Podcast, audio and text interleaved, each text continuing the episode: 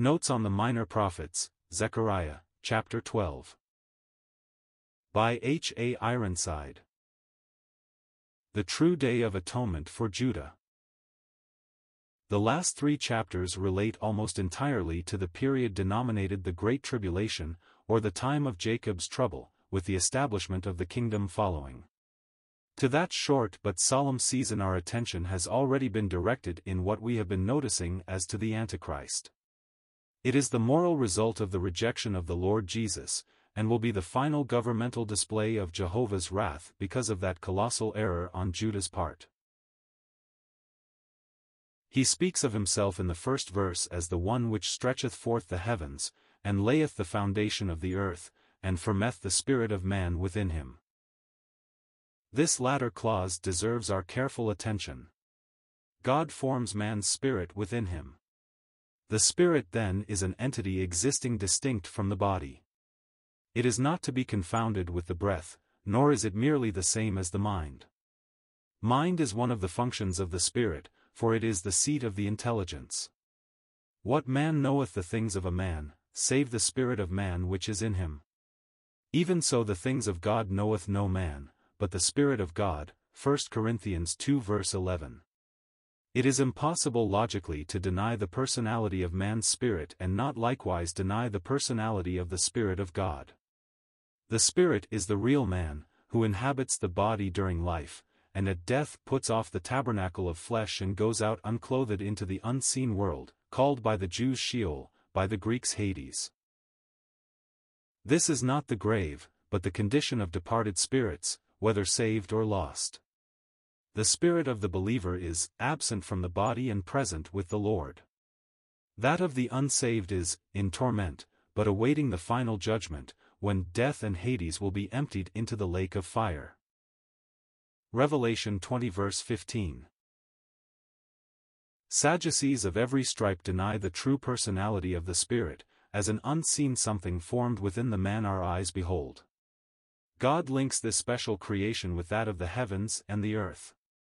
Thus saith God the Lord, He that created the heavens, and stretched them out, He that spread forth the earth, and that which cometh out of it, He that giveth breath unto the people upon it, and spirit to them that walk therein. Isaiah 42 verse 5. Here breath and spirit are clearly distinguished. The one is fleeting, the other exists forever. True, it is but incidentally, as we would say, this statement as to the spirit of man is here introduced, but it is all-important nevertheless, and a distinct guard against Sadduceeism, if carefully considered.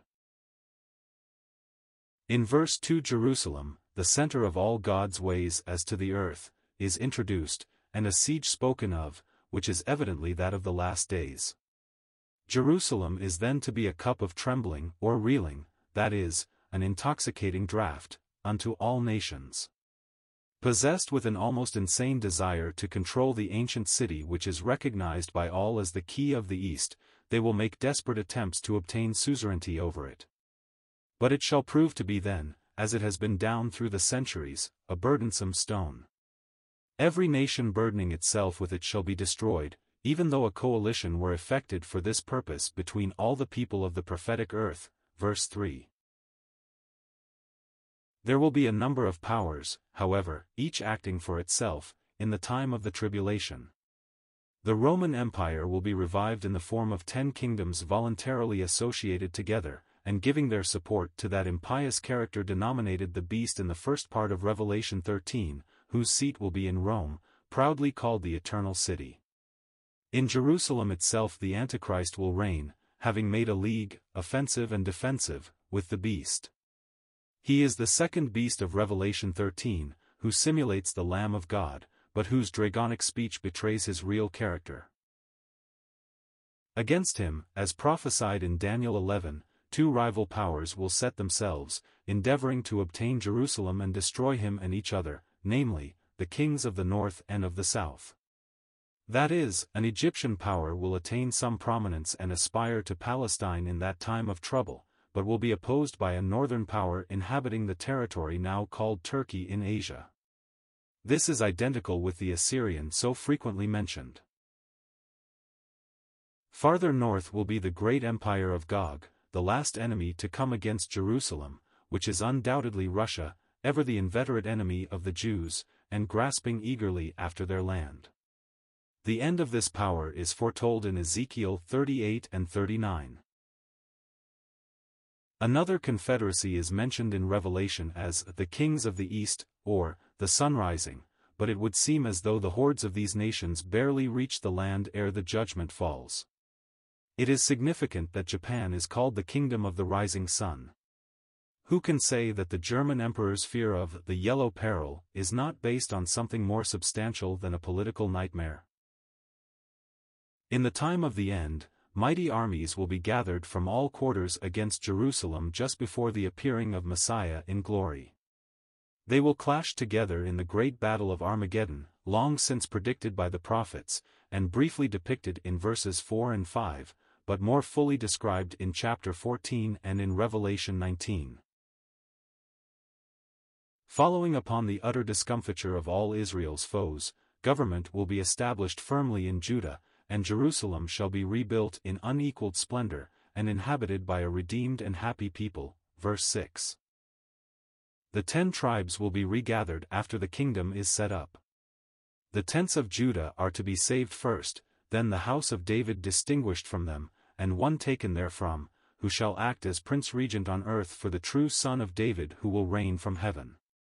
Afterwards, as we learn from various scriptures, the ten tribes will ask the way to Zion, and will return from all the countries whither they have been driven.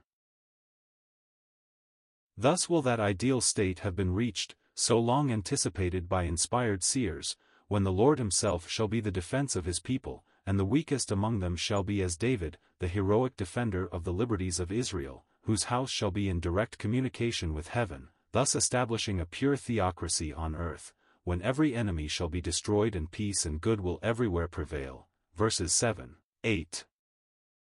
All this the chosen people might long since have been in the enjoyment of, had they but obeyed the Spirit's call to repentance as given in the 2d of Acts. It was a summons to self-judgment and humiliation in Jehovah's presence because of their national crime, the crucifixion of the Messiah. All their blessings wait for this, which will mark their entering into the truth of the atoning value of the work of the Lord Jesus. Only then will they in spirit have reached the great feast of the seventh month, the true day of atonement. There is important instruction as to this in the 23rd chapter of Leviticus. There we have the yearly calendar of the seven great feasts. The Sabbath is introduced as the symbol of the rest which is to follow all the dispensations when the course of time has come to a close, as declared in Hebrews 3:10-4:11. The Passover prefigures the cross, even as we are told that, Christ our Passover was sacrificed for us. This is immediately followed by the Feast of Unleavened Bread, so the passage referred to goes on to say, Therefore let us keep the feast, not with old leaven, neither with the leaven of malice and wickedness, but with the unleavened bread of sincerity and truth. 1 Corinthians 5 verses 7 and 8. This sets forth the call to repentance, now extended to Jew and Gentile alike, who, resting beneath the sheltering blood of the slain Lamb, are to be found in holy separation from all evil, waiting the hour of their full redemption. But this does not necessarily imply the heavenly calling, so we next get the day of Pentecost, or the Feast of Weeks, when a new meal offering was presented before Jehovah, setting forth the present truth of the mystery never made known till the final rejection of the testimony of the Lord and his apostles by Israel as a nation. Observe that this was in the third month. Then there is a long break, until the seventh month. Now, as it is clear that Pentecost includes the calling out of a people for the name of the Lord from among the nations, it is evident that all the feasts of the seventh month have reference particularly to Israel when the fullness of the Gentiles shall have come in, and the trumpet of recall will once more summon God's earthly people to gather around himself in the land of their fathers. That trumpet will blow when the church has been caught up to heaven. This the Feast of Trumpets beautifully pictures. It is the awakening of Israel when the veil shall begin to be taken away. See Romans 11, et al. Then will come the call to self-abasement and contrition of heart for their fearful sin, which was manifested in the cross, and consummated in the rejection of the Holy Ghost. This is, for them, the great day of atonement. Long centuries have elapsed since the victim bled, but they have never yet kept the day of fasting and affliction of soul that God joined with the offering up of the sacrifice to make atonement for their souls. To this they will come in the hour of their deep distress, just prior to the appearing of the crucified in the glory of his Father, and all his holy ones with him.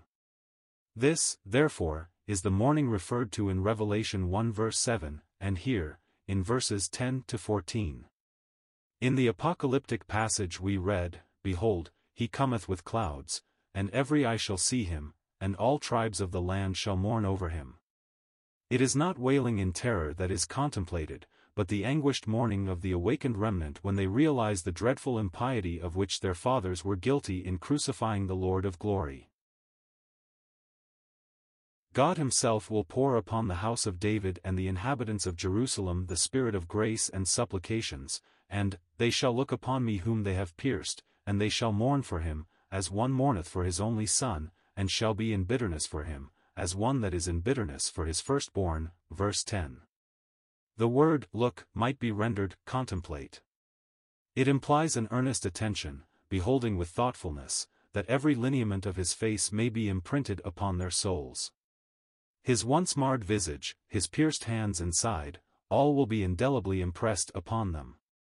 When they thus learn that he who was spurned as a malefactor and a blasphemer was really the Lord of glory, their grief and repentance will know no bounds. We have two New Testament pictures of this scene, Thomas the Apostle, called Didymus, the twin, believed when he saw. In the remnant of Judah, the other twin, may I say, will come to the front, equally unbelieving till the marks of spear and nails shall prove convincing. Then in Saul of Tarsus we have a preeminent picture of the same remnant. Hating the name of Jesus, he goes on his way, zealously persecuting all who love that name, till arrested by a light from heaven, his eyes, blinded to earth's glory, peer into the holiest, and there, upon the throne of God, he beholds the Nazarene. Thus he was one born before the time, that is, before the time when, by a similar sight, the remnant will be brought to cry, as he did, Lord, what wilt thou have me to do? His days and nights of darkness answer to the period of mourning here set forth. In that day shall there be a great mourning in Jerusalem, as the mourning of Hadad-rimmon in the valley of Megiddon, verse 11. The reference is generally supposed to be to the great grief that fell on Judah when Josiah was slain, in the same valley where the Lord is yet to appear for the judgment of the armies of the haters of his earthly people. Megiddon is, of course, Armageddon, the valley of slaughter, of Revelation 16 verse 16. In verses 12 to 14 the people are distinguished into various classes. The family of the house of David, the royalty of Judah, mourn apart. The house of Nathan, the very prophet who once reproved David for his sin, mourn also apart. Then there are the families of Levi and of Shimei, or Simeon, once joined in iniquity, now each joining, though apart, in common confession because of sin. So shall every family participate in the affliction of soul that extends to the glorious appearing of him who long since entered into the heavenly sanctuary by his own blood. Another feast closes the series in Leviticus 23. Of that, chapter 14 of our prophet treats, so I leave it till we reach that portion.